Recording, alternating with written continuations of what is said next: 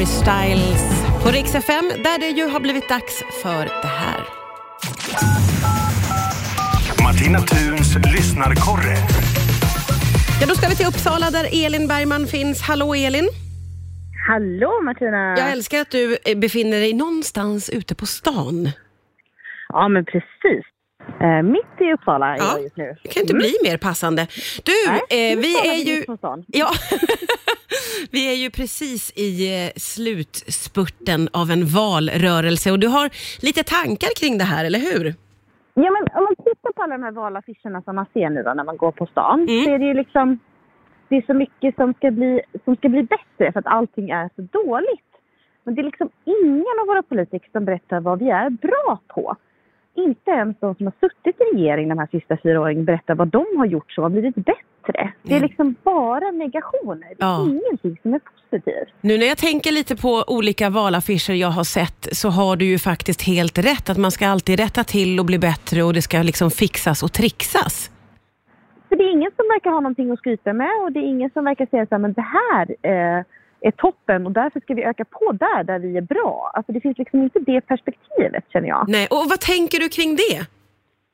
Men jag tycker att för, i min, för mig så innebär det att jag blir väldigt nedslagen. Alltså jag känner mig nedslagen Mm. i hela valrörelsen och känner Mm. att allting, alltså ingenting är kul. Det är bara deppigt och hemskt och ingenting är bra. Eh, och det tror jag inte att man, man skapar så mycket engagemang på.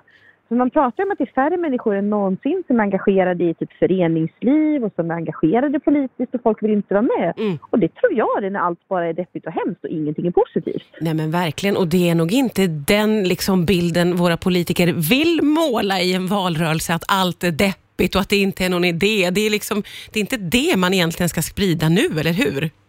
Nej men det känns inte som att det borde vara rätt metod för att få oss att, att vilja brinna mera för, för allting. Utan det är liksom snarare så att om man lyfter vad som är positivt och kul så kanske fler skulle vilja vara med och skapa positivt och kul. Ja.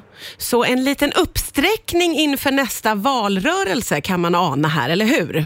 Ja men verkligen.